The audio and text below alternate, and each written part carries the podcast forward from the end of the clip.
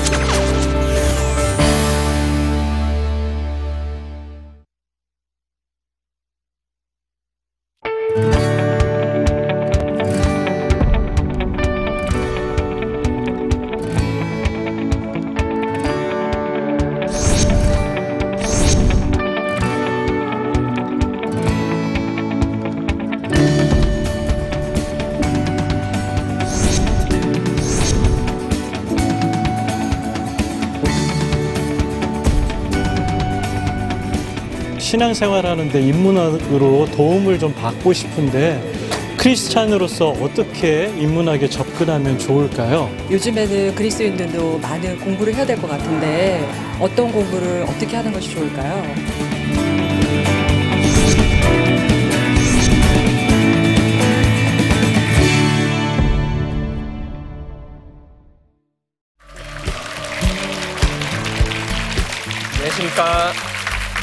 제 이름은 이원석이라고 합니다.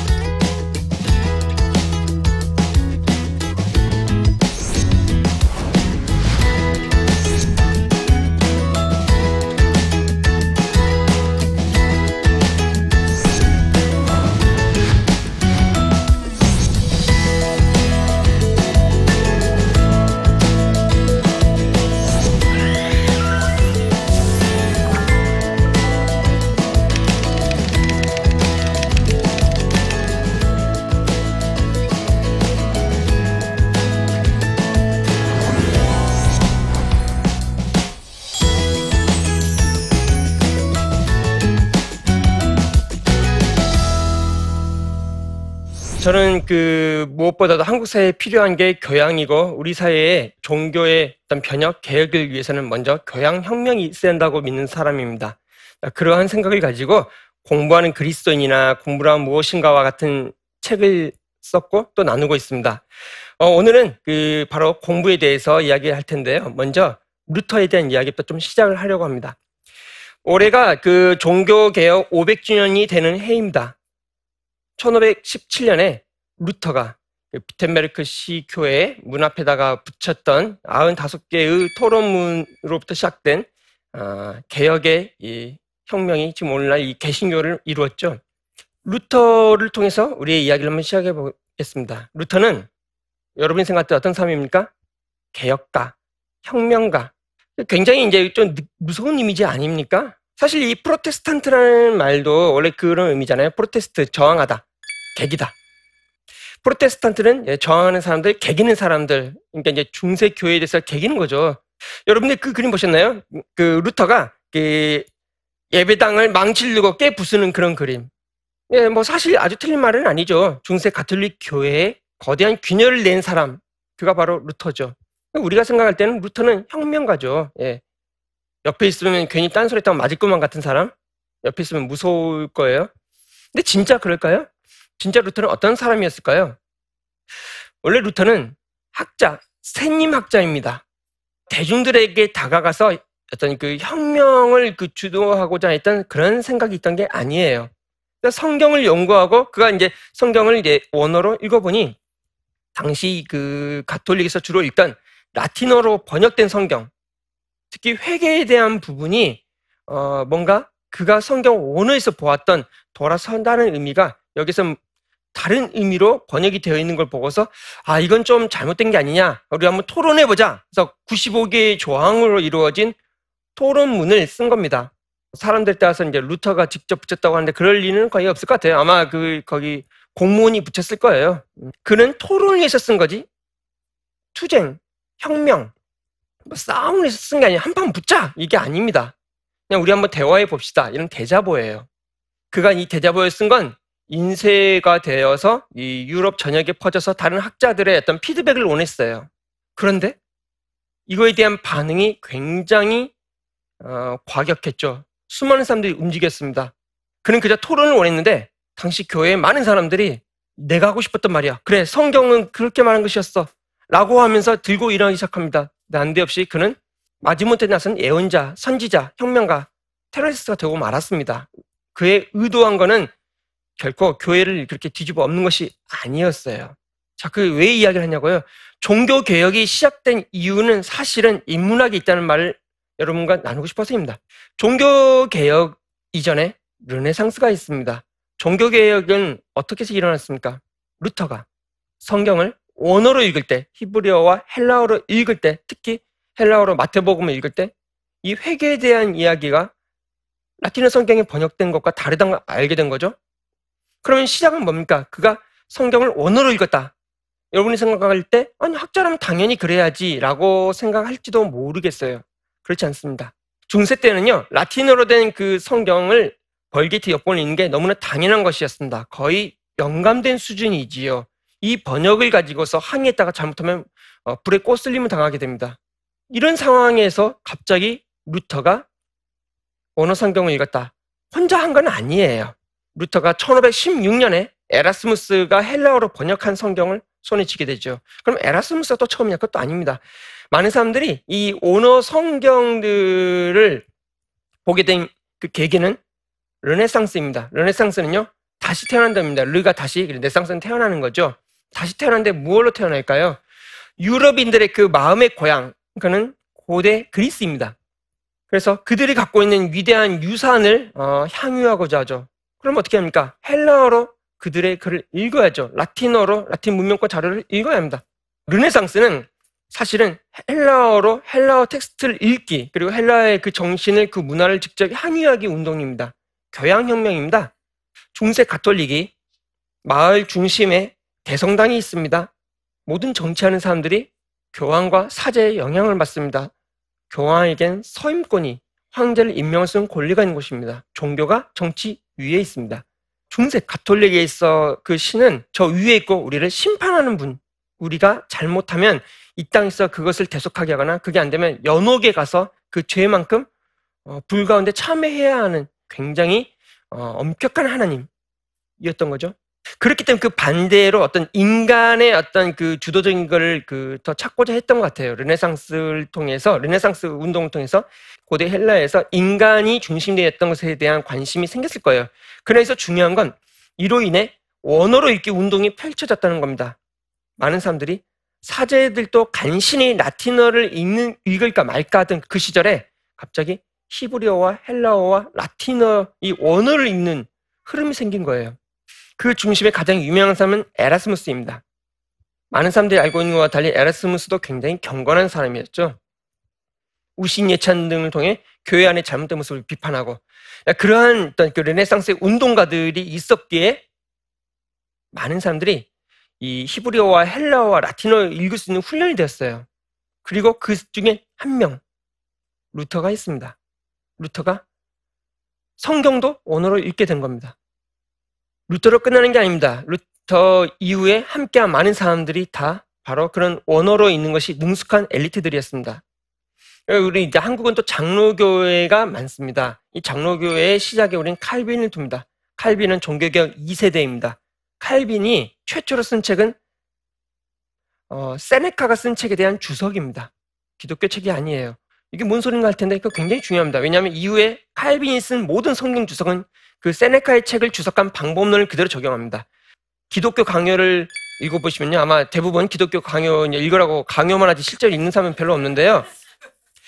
기독교 강요를 보면 놀랍게도 어, 그리스 로마의 고전들이 계속 인용이 돼요. 이 이야기를 제가 왜 하냐면요. 사실 그 교회의 변혁뿐 아니라 많은 어, 사회 변혁의 순간마다 인문학에 대한 교양에 대한 그리고 독서에 대한 흐름들이 있었습니다. 가장 기초적으로는 그 운동의 중심이 되는 공동체가 떠받드는 경전을 다시 읽기 운동이 있었습니다. 혁명은 어디서부터 시작될까요? 우리 안에서부터 시작됩니다. 최근에 그 종교개혁 500주년 관련해서 그 국민일보나 CBS나 그와 몇몇 단체들에서 나부터라는 운동을 개진하고 있더라고요. 전 참 좋은 운동이라고 생각합니다. 변혁의 시작은 언제나 사실 나부터 시작되어야 합니다. 내가 세상을 바꿀 거야가 아니라 나 한 명 바뀌길 바랍니다라는 마음일 때 그러한 마음들이 모여서 이 사회까지 다 발, 바뀌게 됩니다. 바로 나의 변화가 이 세상까지 나아가는 거죠. 우리 교회는 그 무엇보다도 더 그것을 강조합니다. 하나님 나라가 바로 우리 마음에서부터 확장이 되기 시작합니다. 근데 그와 같은 것을 위해서 그럼 우리는 어떻게 변화해야 하느냐? 그럴 때 제가 말씀드린 인문학에 대한 것을 다시 생각해 볼 필요가 있습니다. 왜? 말씀이라는 이름의 씨앗이 우리 안에 담겨서 변화되려면 우리가 바뀌어야죠. 30배, 60배, 100배의 결실을 맺기 위해서는 우리의 마음밭이 다져져야 합니다. 갈아 엎어져야 합니다. 물론 성경 자체도 그러한 위대한 역사를 일으키지만 사실 그 이전에 어, 여러 가지 어려움들이 있어서 그 발생 문제입니다. 약간 내 가정 환경, 엮이는 가정 때문에 어, 우리의 마음이 안 바뀌어서 성경 읽어도 잘못 받아들이기도 해요. 어릴 때 우리가 가정에서 어머님과 아버님과 가진 그 갖게 된 관계가 성경일 때 하나님과의 관계에 적용합니다. 부모님과의 관계가 썩 좋지 않을 때 성경에 있는 하나님을 바라보는 그리스도를 바라보는 마음이 일그러져요. 성경을 통해서 바뀔 수도 있지만 먼저 상담이나 어떤 다른 방식들을 통해서 치유가 할 부분도 있습니다. 바로 그럴 때 인문학이 전 힘이 된다고 단언합니다. 우리가 지금 말하는 어떤 그 그리스도인의 공부, 어떤 종교개혁 이전에 인문학이 어떤 식으로 영향을 미쳤을까를 곰곰이 생각해 볼 때는 사실 인문학이 우리 내면의 마음밭을 바꾸는 부분에 힘을 준다라는 것을 말씀드릴 수 있어요. 좋은 책을 읽자는 겁니다. 인문학 공부하자는 건 좋은 책. 보통 고전, 좋은 고전. 그럼 그게 왜 좋은 책일까요? 생각해 보세요. 대부분 여러분 고전 좋아합니까? 아니잖아요. 여러분 고전 읽으면 고전하잖아요. 재미없으니까. 사실 고전을 여러분들 이제 진짜 이제 좀 두껍고 어렵고 재미없는 거 여러분들 생각할 때 뭐 칸트, 칸트의 순수 이성 비판 있다 보면 우리 뇌가 얼마나 순수한지를 알게 돼요. 우리 순수 이성은 재발견하거든요. 저는 그렇게 권하지 않습니다. 해결의 정신 현상이 있다 보면 정신이 넉 나가 버려요. 정신 현상합니다. 나가요. 아주. 근데 그런 거 말고 사실 여러분 고전이 꼭 그런 것만 있는 건 아니거든요. 근데 어쨌든 제가 그 이야기 좀 이따 다시 하더라도 고전은 오랫동안 살아남은 책입니다. 말 그대로 오래된 책이에요. 고전은 문자 그대로 오랜 책, 오래된 책. 그 오랜 시간 동안 많은 사람들에게 말을 건넨 책입니다. 좋은 고전은 우리에게 말을 건네서 우리에게 답을 하게 합니다. 대부분 이제 여러분은 책을 읽을 때 여러분 책에게 이제 물어요. 마음에 어떤 우울증의 문제가 있습니다. 그래서 우울증이란 무엇인가 이런 책을 찾는단 말이에요. 우울증에 대해서 나에게 말을 해주렴. 책에게 묻습니다. 그럼 책은 이제 답을 합니다. 여러분 책을 읽는 이유는 알고자 함이죠. 그런데 좋은 책은 여러분이 묻습니다. 여러분이 말하지 않은 그 비밀에 답하라고. 여러분이 어릴 때부터 억압해왔던, 눌러왔던 그것을 말하지 못했던 그 무엇을 말하라고. 혹은 이제까지 갖고 있었던 쓴뿌리를 꺼내라고. 고전은요, 여러분한테 말을 건넵니다. 그리고 그것은 여러분에게 불편하고 아프고 가끔씩 화나게 합니다. 하지만 그 과정 거치면 여러분의 마음밭이 갈아엎어지게 됩니다. 고전이라고 할 때 여러분이 생각하는 딱딱하고 어려운 책의 이미지보다 이제까지 수많은 사람들에게 말을 건넸듯이 나에게도 말을 건넬 수 있는 책이라고 생각하고 접근해야 합니다. 자, 그런데 제가 아까 성경을 말때 성경이란 이름의 말씀의 씨앗이 우리에게 다가온 것, 그건 어려운 부분이 있다 했죠. 사실 성경은 쉬운 책이 아닙니다. 천년이 넘는 시간에 걸쳐서 쓰인 책입니다. 수많은 저자가 썼습니다. 수많은 양식과 스타일과 언어로 기록이 되어 있습니다. 성경은 쉬운 책이 아니에요. 이래서 제가 말씀드린 고전이 여기서 끼어 들어갈 필요가 있다고 봅니다. 여러분, 성경은 어, 다른 고전보다 더 위대한 고전인 만큼 더 어려운 고전이에요. 저는 고전에도 여러 가지 있다는 이야기 말씀드리고 있는데 고전은요, 좀 더 쉬운 고전이 있고 좀 더 어려운 고전이 있습니다. 좀 일반 바깥 고전을 이야기를 좀 하면서 다시 들어올게요. 아까 칸트 이야기했어요. 칸트가 쓴 것 중에 이 순, 그 순수 이성 비판이나 실천 이성 비판은 너무 어려워요. 이 책을 읽어야 우리가 깨달을 것 같으면 우리는 평생 바보로 살아야 할 것만 같은 책들입니다. 근데 칸트가 실천 이성 비판을 쓰기 전에 도덕 형이상학 원론이라는 책을 썼거든요. 이거는 실천 이성 비판을 굉장히 축약한 쉽게 쓴 책이에요. 어, 여러분이 칸트를 알고 싶으면 그런 책을 읽으시면 됩니다. 물론 칸트를 읽으라도 여러분 안 읽을 겁니다. 제가 예언할 수 있어요. 예언의 은사가 없어도 예언할 수 있는데 아니면 그 근대를 연 위대한 사상가 데카르트. 데카르트가 쓴 책이 많습니다. 그 중에 방법 소설 같은 것, 노자의 도덕경 다 들어보셨죠? 근데 읽으신 분 많지 않죠? 근데 그거 읽는 데는 한 시간이면 됩니다. 그러면 내가 이 이야기를 왜 하느냐? 기독교 안에서도 사실은 영적인 고전들이 많이 있는데 이 영적 고전들을 읽, 읽을 수 있는 방법이 있기 때문에 여기에 있기 때문에 말씀드린 거예요. 성경이 어렵습니다. 근데 성경 읽어야 합니다. 왜요? 바울이 말했던 것처럼 우리가 그리스도를 본받는 자가 되고자 할 때 성경을 읽어야 하기 때문입니다. 성경을 펼쳐 그 안에서 그리스도와 함께 걸어가야 합니다. 그러면 사람들은 저기에 또 작은 예수가 있네라고 말을 할 것입니다. 성경을 자기 삶에 적용시키고자 노력했던 믿음의 선진들, 믿음의 선배들이 쓴 책들을 여러분들이 읽기 시작하면요. 성경이 새롭게 다가옵니다. 찰스 셀던의 예수님이라면 어떻게 하실까 읽고 나서 여러분이 복음서를 읽으면 특히 산상순을 읽으면 전혀 달리 보이게 됩니다. 그 케빈 베누저라는 조직 신학자가 그 말을 하는 게 있어요.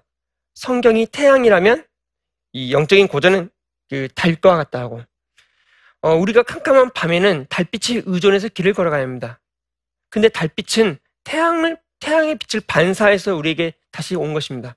우리가 성경을 읽고자 합니다. 그러나 성경이 언제나 우리에게 투명하게 다가오진 않습니다. 성경의 말씀에 그 빛을 반사해서 그 삶에 적용하자 했던 다른 믿음의 선진들이 남겨놓은 영적인 달빛, 영적인 고전들을 읽는다면 그건 우리에게 달리 다가올 것입니다.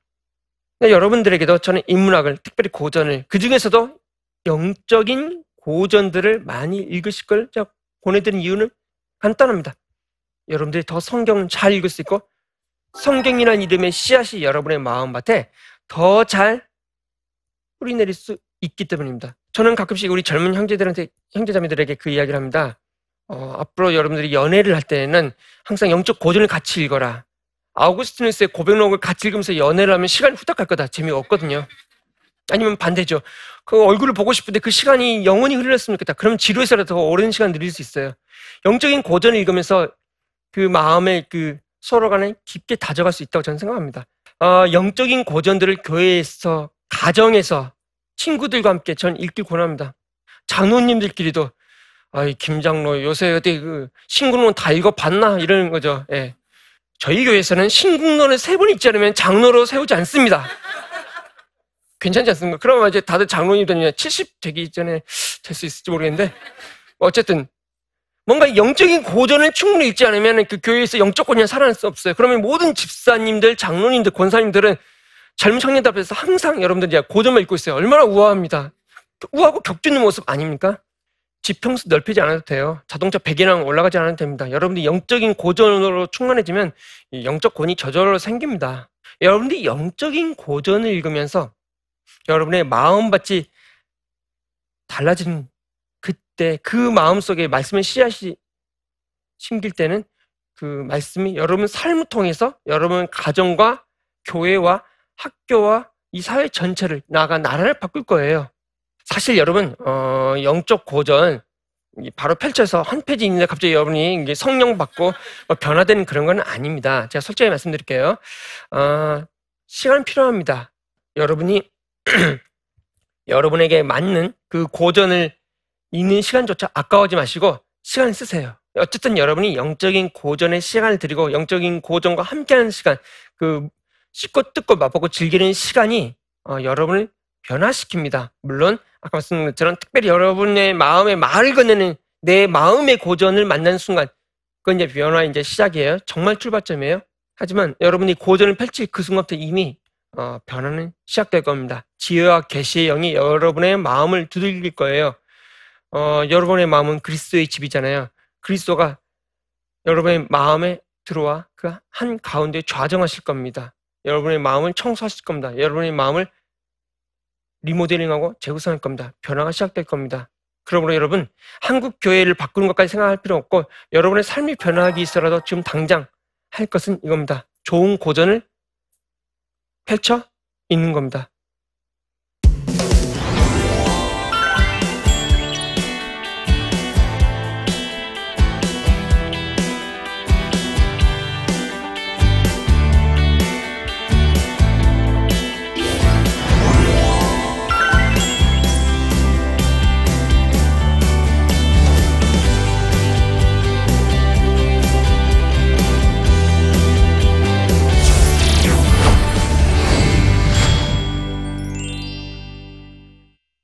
어, 여러분들이 이제 강의를 듣고 감동을 받으신 줄 알고 있지만 그래도 혹시 궁금하신 질문 있으시면 저에게 가차없이 물어주십시오.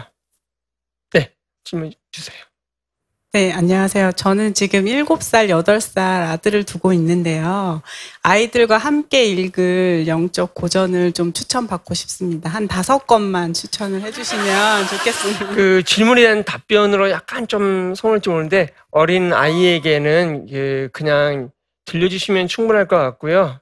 그냥 이야기를 그 철로 역정 예수님이는 어떻게 하실까? 어, 저는 사실 이와 같은 두 가지 정도만 해도 나쁘지 않다고 보고요. 영적인 고전, 그러니까 고전은 사실 어느 정도는 성장해야 읽을 수 있는 겁니다. 다섯 살, 일곱 살, 여덟 살 아이들에게 직접 고전을 읽으라고 하면 아이들은 고전하는 게 아니라 고문을 당하는 것이 되어서요. 아, 아이들에게 읽, 읽으라고 하실 필요 없고 그냥 솔직한 제 생각은 동화를 읽으라는 것도 충분합니다. 그 동화도 착하게 말해서 그런 게 아니라 그냥 재밌는 동화 읽어도 돼요. 저는 제가 개인적으로 초등학교 때 제일 동화했던 동화는요. 무민들의 동화입니다. 무민과 마법사의 모자를 한 3, 40번 읽었어요. 예를, 예를 들자면. 나니아 연대기도 읽었죠. 어, 사자와 마녀 옷장도 굉장히 제가 좋아했어요. 근데 아이들이 어릴 때 그 동화를 읽을 때 뭐 변화되면 뭐 얼마나 변화되고 깨달으면 뭘 얼마나 깨닫겠어요. 그냥 믿고 맡기세요. 지금 하나님이 아이를 만드는 과정인데 벌써부터 너무 고전을 아이에게 읽겠다라는 그 선한 마음이 아이한테는 약간 무거울 거예요. 어머님이 들려줄 수 있을 만큼 아무나 하시면 되는데 그냥 어머님이 해줄 수 있는 이야기 해줄 수 있는 책임은 다될 것 같아요. 고전은 아니어도. 네. 어, 질문 있으시면 네. 저 작가님 인생에서 작가님께 말을 걸고 또 답을 요구했던 좋은 영적인 고전이 있으면 추천 부탁드립니다. 그건 이제 사실 저의 고전이어서 추천을 드리면 좀 이야기는 할게요. 헨리 나 웬이 썼던 마음의 길이라는 책이 있어요. 그리고 세상의 길, 그리스도의 길. 이 책들이 이제 그 저한테 말을 건넸죠. 제 마음 안에 가라앉지 않은 소음들에 대해서 이야기 한번 하겠습니다. 그 다음에 어, B급 인생에 찾아오신 하나님이라고 마이클 야코넬이라는 사람 쓴 책이 있습니다. 그 책을 읽어보면 영성이라는 게 얼마나 혼탁한 건지 알게 돼요. 우리는 상당히 착한 사람, 좋은 사람 나눠놓고서 혹은 기도 많이 하는 사람, 기도 못하는 사람, 혹은 세상적인 사람, 거룩한 사람 쫙 갈라놓잖아요. 근데 하나님 눈에는 그 둘이 사실 구별이 안 된단 말이죠. 우리가 하나님 마음에 합한 자라고 한 다윗. 제가 장담컨대 여러분은 다윗보다 훨씬 거룩하십니다. 근데 다시 하나님의 마음에 아픈 자란 말이죠. 바로 그 영성이 얼마나 복합적이고 혼재된 것이고 단순하지 않은지를 잘 보이는, 보여준 책이 마이클 야코넬리의 B급 인생에 찾아오신 하나님입니다. 그 책이 저한테 너무나 큰 위로를 줬어요. 뭐 그 외에도 저에게 영향을 준 책이 7,890권 어, 정도 되는 것 같지만 어, 그걸 나열했다가는 이제 여러분이 다 쓰러질 테니까 예, 이것만 좀 말씀드리겠습니다. 예. 제가 생각할 때 우리 교회 안에서 인문학을 공부해야 할 이유, 주님을 더 잘 따르고자 함입니다. 우리가 성경을 통해 주님의 삶을 따르고자 할 때 이 인문학 고전을 읽는 게, 인문학 책을 읽는 게 도움이 되기 때문입니다. 특별히 영적인 고전, 이미 주님의 삶을 따르고자 노력했던 우리의 믿음의 선배들의 그 발자취가 담긴 영적인 고전을 읽는 건 특히나 우리에게 큰 힘이 된다는 것, 이걸 말씀드렸습니다. 그러니 여러분 당장 오늘부터라도 집에 가셔서 여러분의 마음의 말을 건네는 영적 고전을 찾으시길 바랍니다. 네. 장시간 들어주셔서 감사합니다. 고맙습니다.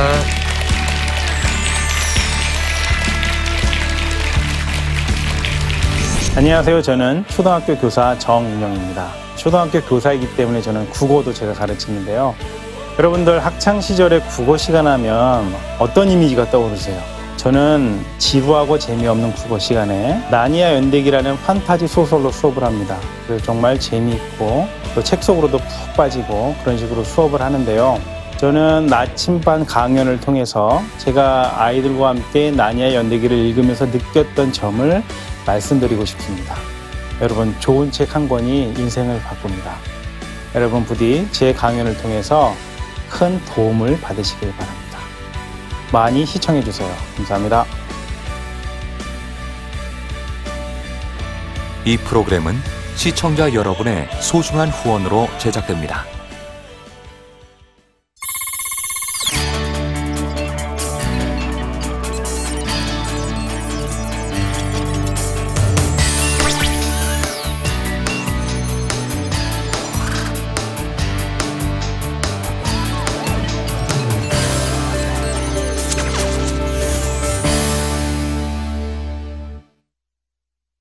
여기 있죠? 외로운데? 아, 그러니까 하나님께서 그냥 너는 거기 있음으로써 내가 어떻게 하는 거를 어, 너는 그냥 보기만 하면 돼. 너는 그냥 거기 있는 것이 선교사야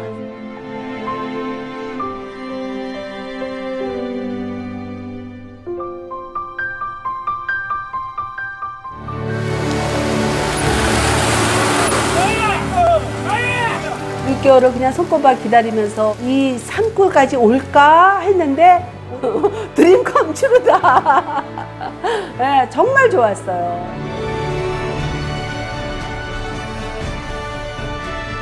용기 얻고 또 위로되고 정말 선교사들한테 빵과 같은 거 정말 없어서는 안 되는 함께 가는 선교사들이 일- 이런 외지에 있다 보면 선교사 부인들이 굉장히 그 정신적인 문제가 많이 생기는데 그런 부분을 CGN TV가 완전히 해결을 해줬어요. 이 CGN TV도 사실 크게 저에게 동력자가 돼준 거예요. 온 세상을 위한 복음의 통로 세상을 섬기는 방송 CGN TV 감사합니다. 사랑합니다.